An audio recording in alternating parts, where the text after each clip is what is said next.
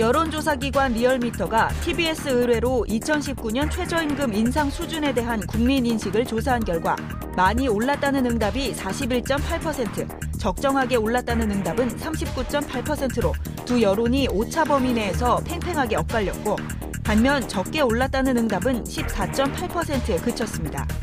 수용 가능성이 높거나 있을 것으로 추정되는 국민은 3명 중 2명에 이를 것으로 분석됩니다.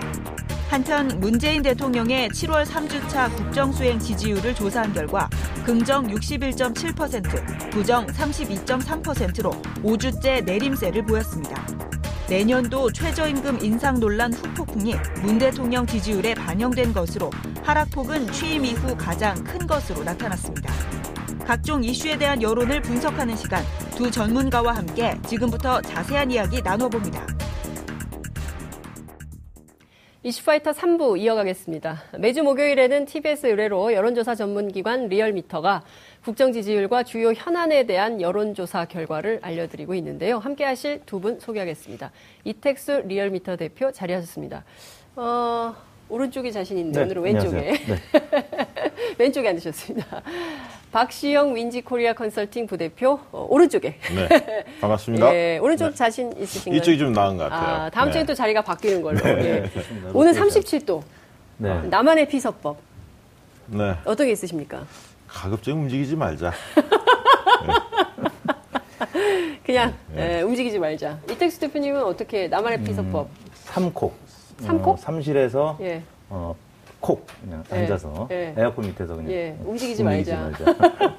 아니 근데 오늘 같은 날은 진짜 야외에서 일하시는 분들 있지 않습니까? 네. 너무 더우실 것 같아요. 아, 예. 네. 그분 진짜 그 50분 일하고 10분 쉬자 네, 뭐 네. 이렇게 돼 있더라고요. 근데 제가 보기에는 한 30분 일하고 네. 30분 쉬고 아, 예. 너무 덥기 때문에 예, 땀이 너무 많이 나기 때문에 좀 어, 이슈파이터가 좀 시원하게 네. 그분들의 벗이 돼야 되지 않을까. 네. 귀가 좀 시원하게 좀 해드려야 되지 않을까 싶습니다. 자, 이번 주 여론조사 주제가 최저임금 인상. 아, 이거 답답한 주제인데. 네. 시원한 얘기부터 해야 되는데 답답한 얘기부터 하게 됐습니다. 예. 네, 내년도 최저임금에 대해서 네. 그 어느 정도 어, 적정하다고 생각하는지 이게 과다하다고 생각하는지 아니면 어, 부족하다고 생각하는지 물었습니다. 어, 여론조사 결과 어, 대체로 어, 적정한 인상이었다라는 평가가 39.8%로 가장 많았고요. 그 다음에 음. 다소 어, 많이 인상됐다 13.5%, 너무 많이 인상됐다 28.3%. 어, 음. 그래서 어, 많이 인상됐다는 의견이 41.8%로 음. 나타났습니다. 그래서 어, 팽팽하긴 합니다만 오차 범위 내에서 어, 만, 많이 인상됐다는 의견이 높았고요. 네. 어, 적다는 의견도 어, 14.8%로 나타났는데 어, 다소 적다는 의견이 9.7%, 너무 적게 인상됐다는 의견이 5.1% 음. 어, 그렇게 나타나서 어, 생각보다는 적정하다는 의견과 또 적다라는 의견이 예, 높게 나타났습니다. 물론 이제 가장 많은 의견은 아, 많다는 의견인데 아, 많다는 의견은 그 자영업층에서 네. 좀 높게 나타났고요. 음. 어, 예상대로 나타난 거죠. 54.7%가 아, 많이 인상됐다는 의견이었고요. 네. 그 다음에 농림업에서 47.6%로 높았습니다. 그리고 무직도 어, 42.6%로 세 번째였는데 에, 반면에 이제 사무직은 42.5%가 적정하다. 네. 아, 그리고 노동직도 42.6%가 적정하다. 음, 음. 아, 이렇게 응답을 한 것으로 나타났습니다. 네. 수용 가능성까지 같이 네, 그 네. 조금 전 소개해드린 이제 다섯 가지 보기를 네. 또 수용 가능성 여부로 다시 묶어봤는데요. 네. 어, 대체로 적정한 인상이다라는 의견은 어, 수용 가능성이 높다라고 봐서 39.8%로 어, 봤고요. 네. 그 다음에 다소 혹은 어, 다소 이제 많이 인상됐다, 네. 또 다소 적게 인상됐다. 아, 이분들은 어, 조금 협상의 여지가 있다라는 뜻이겠죠. 그래서 수용 네. 가능성이 있다라는 음, 의견으로 23.2%로 묶였고요. 네. 그 다음에 너무 많이 인상됐다 혹은 너무 적게 인상됐다 음. 이견을 합쳤더니 33.4% 이분들은 이제 수용 가능성이 좀 적은 음, 거죠. 그렇군요. 네. 이 결과 어떻게 분석하십니까? 그러니까 지금 사실은 그 지난해 음. 어, 16, 16.8인가요? 네. 지난해 올랐던 최저 임금 네. 인상 폭이 워낙 좀 컸기 때문에 그에 대한 논란이 계속 이어져 왔었고 네. 그러면서 이제 어, 이번에 사실은 어, 김동연 부총리가 속도 조절을 사실 공개적으로 좀 이야기하지 않았습니까? 네. 그러면서 일각에서는 대개 이제 한 자릿수를 많이 예상들을 했었습니다. 예. 뭐 7에서 9% 정도 예상을 했는데 어, 10%가 이제 넘어섰죠. 예. 그러다 보니까 여러 가지 이제 논란이 재현되고 있는데 음. 어, 내용적으로 보면 지금 중도층하고 50대가 좀 흔들리는 것 같아요. 최저임금 이후에 설명드리겠습니다만 대통령 지지도나 네. 민주당 정당 지지도가 좀 빠지고 있거든요. 음. 그 연동돼 있다라고 보여지는데 문제는 사실 이 문제에 대해서 사실 어, 지금 보수 언론뿐만 아니라 일제히 여러 가지 경제계나 이런 분들이 마치 나라가 절단 나는 것처럼 그러니까요. 망하는 것처럼 이렇게 융단 폭격을 좀 가하고 있는데요. 세금 실, 퍼주기. 그렇죠. 예. 어, 실제로 뭐 기억하시겠습니다만 이명박 정부 때 예. 어, 4대강 네. 그다음에 이 자원 외교 비리. 이게 뭐 수십조 방산 비리 네, 방산 비리 수천억 예. 예. 이런 어떤 비리가 상당히 쏟아졌음에도 불구하고 당시에는 이런 방구를 하지 않았던 분들인데 예. 마치 이 최저임금 부분이 분명히 경제에 영향은 있지만은 이후에 사실 소득주도 성장이라는 어떤 기조 자체는 어, 세계적으로 보면 그런 방향으로 가야 한다라는 게 공감대가 있거든요. 다만 네. 정책을 추진할 때는 꼼꼼히 따져보고 그러니까요. 영향을 최소화해야 하기 때문에 어, 돌다리 두드리는 심정으로 좀 가져갈 필요는 분명히 있죠. 네. 하지만 이렇게 머리를 좀 맞대야 하는데 지나치게 비난 일색이다. 근데 국민 여론이 어떨까 저도 궁금했는데 네. 보니까 네. 55% 그러니까 55%는 인상폭이 그, 렇게 많지 않다라고 본 거예요. 적정하다, 네. 다소 적다. 이 두 층을 합치면 55%인데 네. 어 그래서 어 계층별로 보면 자영업하고 주부층이 반발이 컸고요. 음. 반면에 이제 사무직이나 학생, 노동직들은 좀 긍정적인 시각이 조금 더 우세했습니다. 어, 수용 가능성도 말씀하신 바대로 60% 상회했고 네. 그렇다면 지금 이렇게 형성된 국민 여론과 언론의 보도 논조하고는 좀 사뭇 뉘앙스 차이가 있다. 그러니까 마치 차이가 있는 거죠. 어, 마치 언론에서 지금 이야기하고 있는 걸 보면 국민의 90%는 반대하는 것으로 네. 문제가 심각한 것으로 이렇게 네. 어, 비판을 거죠, 예, 비판을 하고 있는데 네. 실제로는 그렇지는 않다는 거죠. 음.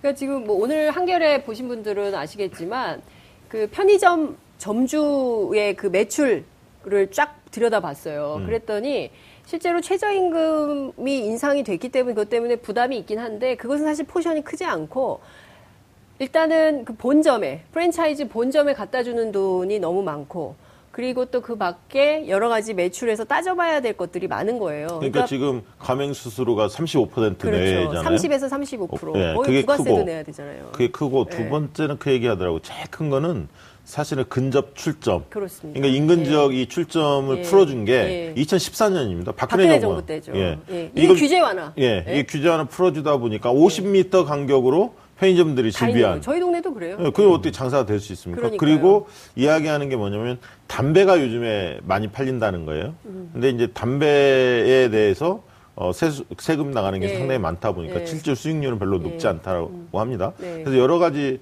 어, 상황들 특히 또 임대료도 예. 굉장히 크고 그래서 어쨌든 중소상공인들을 보호하는 예. 이런 여러 가지 이제 정책이 사실은 여야 가릴 거 없이 머리를 좀 맞대하는 상황입니다. 왜냐하면 이 최저임금 문제는 진보 보수의 문제가 아닙니다. 그렇습니다. 착각하면 안 됩니다. 왜냐하면 모든 그 보수 정당의 대선 후보들도 다 임기 내에 네. 만원 최저임금 올리겠다. 맞습니다. 누구나 약속했거든요. 예. 그렇다면 뭐냐면 어, 2000년이든 2020년이든 2022년이든 모든 후보들이 약속했는데 음. 그렇다면 적어도 매년 10% 이상 올리겠다는 얘기거든요. 그렇습니다. 그렇기 때문에 이 문제에 대해서는 그만큼 뭐 당시 표가 돼서 그렇게 했을 수도 있지만 열악한 노동자들이 이, 이 문제를 방치해서는 소비가 활성화되지도 않고 공동체가 발전이 없다. 이렇게 판단했기 때문에 모든 후보들이 약속한 거기 때문에 그렇습니다. 이 문제에 대해서는 정치적 공세보다는 머리를 좀 맞대는 지혜가 좀 필요하다. 이렇게 생각이 듭니다.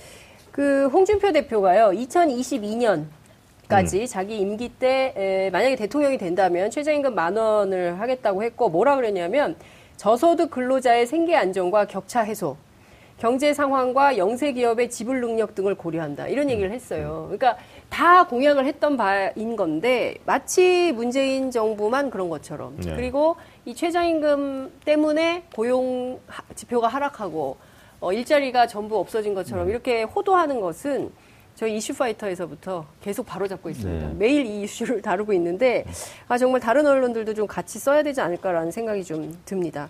그 말씀 나온 길에 네. 대통령 지지율 함께 보고 넘어가겠습니다. 네, 문재인 대통령 국정수행 평가가 이제 최근 들어서 가장 큰 낙폭을 기록했는데요. 이번 주 주중 집계가 61.7%로 나타났습니다. 6.4% 포인트 하락한 것인데요. 어, 이게 작년 어, 아, 그러니까 올해 1월 4주차 때 에, 가상화폐 문제하고 남북 음. 단일팀 논란 때문에 네. 60.8%를 기록한 이후에 에, 가장 낮은 수치입니다. 그때보다는 1%포인트가량 높은 수치긴 합니다만, 아, 하락폭이 이제 매우 컸다라는 점이 좀 충격적인데요.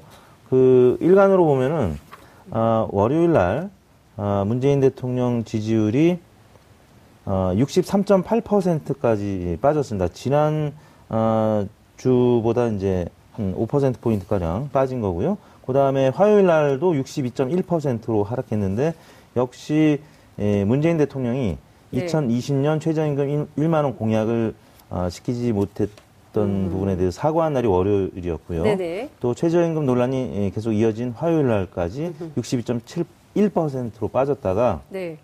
아, 드루킹 특검 관련 보도가 이어졌던 수요일 날은 어, 하락세는 멈췄습니다만 62.5%를 기록하면서 어, 최종 주중 집계는 61.7%로 나타났습니다. 네. 그 최강비. 네. 당시에 이제 최저임금 강남 집값 비트코인. 음. 네. 이게 이제 1월 4주차 때 문재인 그렇죠. 대통령 지지율이 하락한 원인이었는데 역시 지금도 최저임금 논란이 있고 경제 정책에 대한 비판이 있으면서 떨어진 거라고 봐야 네, 될까요? 그렇죠. 그게 가장 큰 이슈고 그 다음에는 저는 이제 기무사 논란도 좀 있었다고 아, 봅니다. 왜냐하면 기무사, 개업, 기무사 아. 개업령 네. 문서.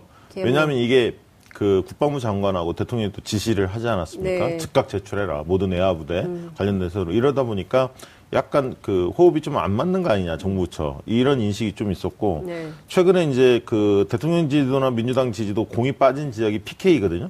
그러니까 음. 이제 아까 50대 같은 경우는 대략 어, 제가 볼 때도 최저임금 문제가 제일 컸다고 보고요. 중도층도 네. 마찬가지고.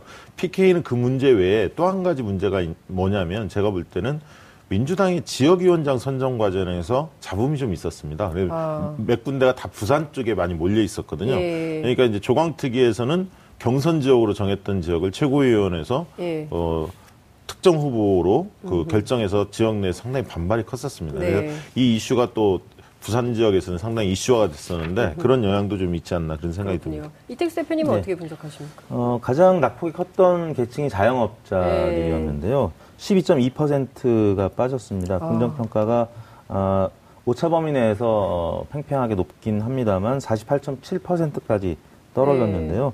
어, 원래는 60%가량이었는데 예, 많이 떨어진 겁니다. 그 다음에 자영업자가 가장 많이 예, 포진되어 있는 50대에서 많이 떨어졌고요.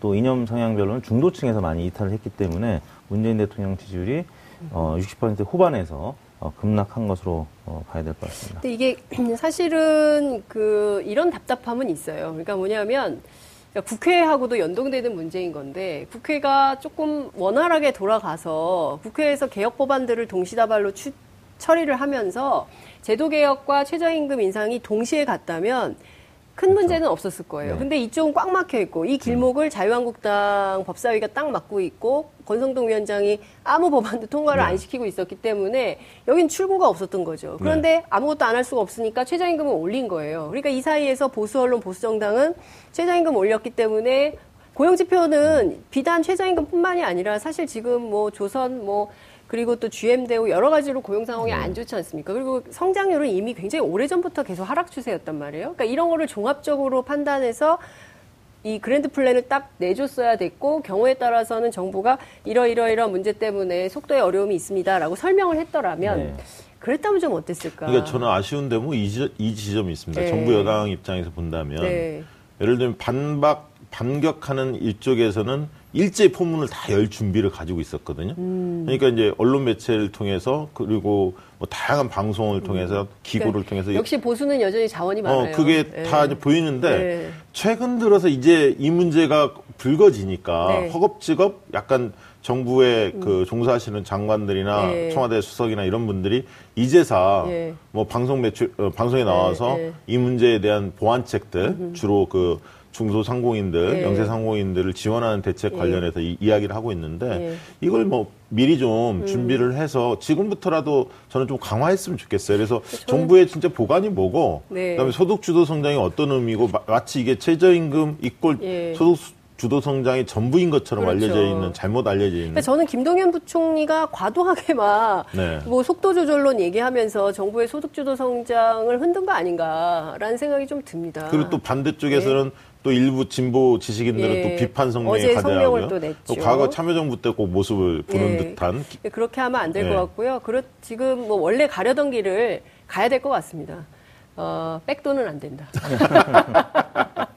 네, 소득주도 혁신 성장은 멈춰서는 안 된다. 왜냐하면요, 지금까지 우리가 그 재벌 대기업에 후하게 그 기업하기 네. 좋은 나라 했는데 그 결과가 양극화가 엄청나게 심해진 거고 여전히 30대 재벌 대기업들 883조 원이나 네. 되는 사내 유보금을 쌓아두고 있지만 청년 실업이나 이런 해소를 위해서 아무런 정책 대안을 내놓지 않고 있는 거거든요. 그럼에도 불구하고 여전히 기업만 잘 나가게 한다? 이건 국민들이 용납하기가 매우 어렵다라는 그렇죠. 생각이 좀 듭니다. 역주행은 안 된다. 상가 임대차 보호법 네. 개정안, 가맹 사업법 개정안 이 두 가지 법안도 예. 지금 계류 중인데 예. 어, 지금 보수 진영은 뭐 한국당이 굉장히 지금 있는 상황에서 예. 보수 언론이 계속 그렇습니다. 반격을 해왔는데 예. 예, 이쪽 민주당이 지금 어, 당 주류가 이제 교체기에 있다 보니까 네. 어, 국회에서의 이제 대응을 좀 더 공격적으로 음. 했었어야 되는데 그 부분에 좀 틈새가 있었던 것 같습니다. 그리고 이제 여기 원구성이, 원구성이 너무 늦은 거. 네, 원구성이 너무 예, 저는 그게 너무 자, 좀 어려움이 많고 제가 보기에는 다른 데는 몰라도 예결위 법사위가 이렇게 돼버리면 참 네. 예. 그러니까 이제 원구성이 늦어지다 보니까 예. 상임위에서 뭔가 역할을 해줘야 하는데 지금 네. 당이 잘 안 보였죠. 그렇죠. 한 1, 2주간. 예. 예. 정당 지지율 보겠습니다. 어, 민주당 지지율이 동반 하락했는데요. 3.8%포인트 하락한 41.8%. 네. 상당히 좋지 않은 지표입니다. 음. 40%가 위태로운 상황이고요. 네. 한국당이 19.5%로 올랐네요. 김명준 체제가 어, 들어서면서 어, 기대감이 생긴 듯 합니다. 음. 2.5%포인트 올랐고요. 네. 정의당이 10.2% 또 1.4%포인트 하락했습니다. 아, 예. 어, 다시 오차 범위를 살짝 넘는 수준으로 음. 한국당이 뒤처진 3위를 기록했고요. 네. 바른미래당이 7%로 0.6%포인트 올랐고 네. 민주평화당이 3.5%로 0.9% 올랐고요. 무당파층이 계속 상승세를 보여서 15.4%. 그러니까 민주당에서 이탈한 세력이 예, 다른 정당으로 어, 가기보다는 어, 무당파층으로 좀 이동하는 그렇군요. 측면이 예. 있는 것 같습니다. 관망하는 거 아닌가 싶은데요. 민주당이 네, 어떻게 네. 하는지 좀 지켜보겠다. 네. 뭐 이렇게 일부, 약간 살짝 빠져 있는. 그렇죠. 네. 그다음에 이제 호남 같은 게 일부는 네. 민주당도 좋아하고 민, 민주평화당도 좋아하는 동시호감층들이 일부 있는데 아. 그 층이 일부 이제 민주평화당으로 좀 간 거죠. 예. 그리고 여기가 지금 전당대회 또 음. 열리고 네. 있으니까요. 네. 자, 그럼 전당대회 얘기를 바로 해보죠. 네. 지금 이해찬 전 총리 나옵니까 안 나옵니까?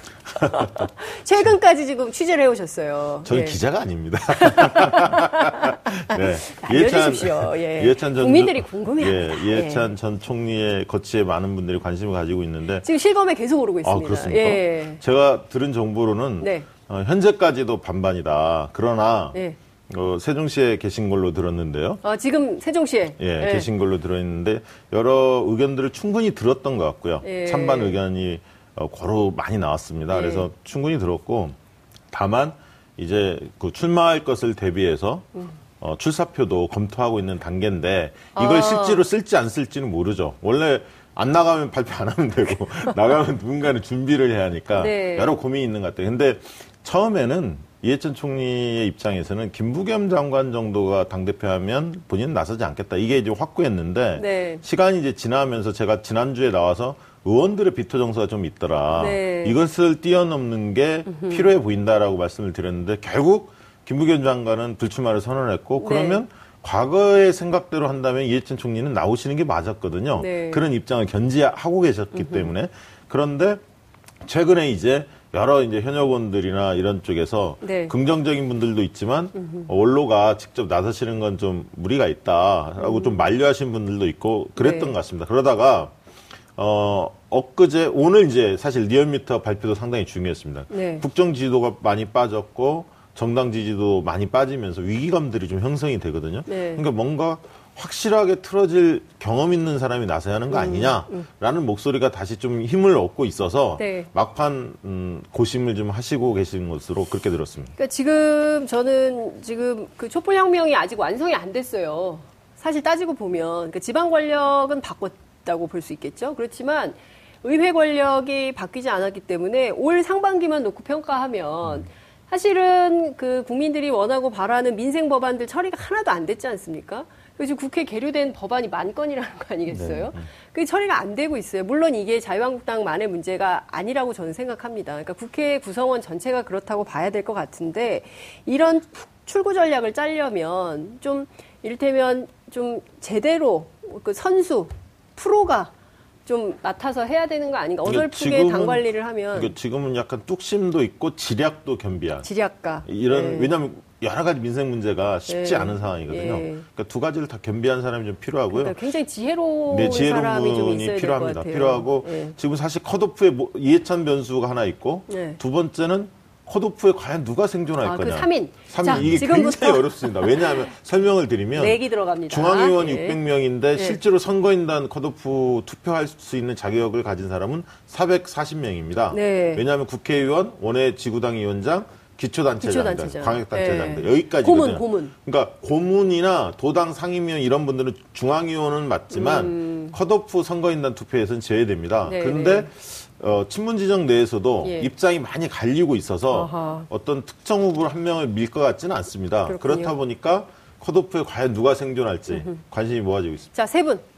컷오프 세 명. 아니요, 저는. 이해찬, 아, 저. 묻어가게 하겠습니다. 묻어가게. 저도 어, 네. 답변을 네. 지금 시기에서는 안 하는 걸로. 아, 네. 좀 비겁한 거 아닙니까? 아니, 그러니까 네? 시, 실제로 어차피 어렵더라고요. 그래봐야 아이스크림 세 개인데 거시죠. 네? 너무 그렇게 하지 네. 마시고 네. 네. 아이스크림 세개 어떠십니까? 세 개, 어, 세 개는 좀 약한 것 같고요. 예. 저는 이해찬 전 총리의 이제 출마 가능성이 조금 더 높아지지 않았느냐. 왜냐하면 아. 문재인 대통령 지지율하고 같이 지금 문제는 민주당 지지율이 많이 떨어졌거든요. 특히 이제 PK에서 뭐 10% 가까이 빠지면서 어, 정말 오래간만에 한국당에 지금 1위 자리를 내줬습니다. 네. 그게 오차범위 내긴 합니다만. 그래서 민주당 지지율이 지금 41.8%로 40% 초반까지 빠졌다는 거는 음. 지금 이제 관리형도 관리형이지만 아까 얘기했던 그 야당이 잘못했을 때좀 네. 어, 공격적으로 대하는 대학 음. 공세를 좀 해야 되는 음. 그런 여당의 모습도 필요하다는 어, 민주당 당원들의 목소리도 있을 것 같습니다. 그래서 음. 이해찬 전 총리가 어, 과거보다는 지금 상황에서 출마 가능성이 조금 더 음. 높아지지 않았느냐라는. 네, 거기에 하나 저도 김병준 변수가 하나 있는 네. 거예요. 그러니까 어, 자유한국당 김병준 체제가 들어섰기 때문에 네. 맞대응해야 할 적임자가 또 필요하거든요. 음. 그런 면에서는 어, 이해찬 전 총리가 또 적임자 중에 한 분이죠. 그래서 네. 어쨌든 출마하셔서 많은 분들하고 치열하게 네. 또 경쟁도 하고 그 속에 시너지도 나고 이러면 좀 좋은데 이해찬 총리가 만약에 불출마하시면 네. 좀 어떻게 됩니까? 어, 좀 되면. 조금은 좀 재미가 네. 덜한 예, 그런 측면은 좀, 좀 왜냐하면 김부겸도 안 나오고 그렇죠. 이해찬도 안 나오면 네. 어, 좀 그런 느낌은 좀 들죠. 그러네요. 김부겸, 이해찬 두 일테면 거물급 정치인이 출마를 하지 않는다면 어, 다른 분들이 경쟁을 하게 될 텐데 뭐 흥, 흥이 이게, 좀 떨어지는 이게 지역 간 지역 출신 의원들별로 좀 다르더라고요. 그러니까 음, 영남은 네. 총선 때 얼굴마다 하 필요한 거예요. 음. 왜냐하면 본인들 당선을 위해서는 네. 대중의 인기가 높은 사람. 그래서 아. 김부겸 장관을 상당히 선호했습니다. 아. 그다음에 이제 예를 들면 당 혁신을 좀 주도하려고 하는 예. 뭔가 바꿔야 한다 이렇게 생각하는 사람들은 뭐 이해찬, 최재성 이런 분들도 많이 선호를 했고요. 예. 그러니까 이제 각자 보는 관점에 따라 어디에 중점을 둘 거냐에 따라서 선호하는 흐름들이 좀 바뀌더라고요. 결론은 예. 다 자기 정치를 위해서 필요한 사람들을 어, 선호하는 어, 그거 무시할 수 없죠. 네? 재선 전략 예, 본인들의 재선 전략을 있죠. 위해서 당대표로 네, 활용하려고. 그런 경향이 있습니다. 아, 예. 근데 이제 국민들 입장에서는 민주당이 앞으로 어떤 노선을 가지고 어떤 정책들로 예? 국민들을 위한 정치를 할 거냐. 너무 교과서적입니까? 네. 그게 이제 얼마나 그러니까 오늘 저는 그 변수 굉장히 중요하다는 거예요. 김병준 체제 네. 그리고 정당 지도 대통령 지도 하락한 거 이 국면을 과연 어떻게 이해하고 있을까 현역 의원들이 네. 거기에 따라서 이해찬 총리 출마 여부가 결정되지 않을까. 그동안 너무 높은 지지율에 취해 있다가 남북 관계에도 지금 소강 상황이죠. 네. 그리고 경제 문제도 출구가 잘 안 보이죠. 사실 요때 잘해야 되거든요, 음. 정당이. 근데 네. 요때 제대로 못하면 더 추락할 수가 있기 때문에 민주당이 어떤 지혜, 어떤 지략을 내놓을지 그리고 또 이번 주 말에 끝나는 거죠 후보 등록이. 예, 20일 21일 날 등록을 네. 하고요. 예. 27일 날 컷오프가 있습니다. 다음 아하. 주에 토요일 날. 예, 다음 주 어, 토요일이 컷오프. 예, 예. 그러니까 시간이 많지 않기 예, 때문에 그렇습니다. 어쨌든 다음 주에 또 지켜보도록 하겠습니다. 오늘 말씀은 여기까지 듣겠습니다. 고맙습니다. 네, 감사합니다. 7월 19일 목요일 장윤선의 이슈파이터 어, 여기서 마무리하겠습니다. 저는 내일 다시 찾아뵙겠습니다. 고맙습니다.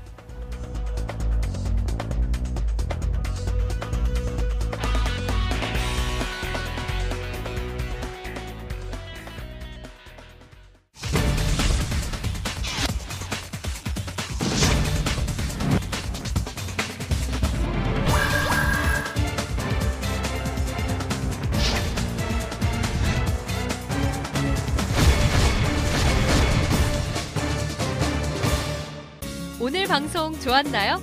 방송에 대한 응원 이렇게 표현해주세요. 다운로드하기, 댓글 달기, 구독하기, 하트 주기. 더 좋은 방송을 위해 응원해주세요. 다운로드하기, 댓글 달기, 구독하기, 하트 주기. 기억하셨죠?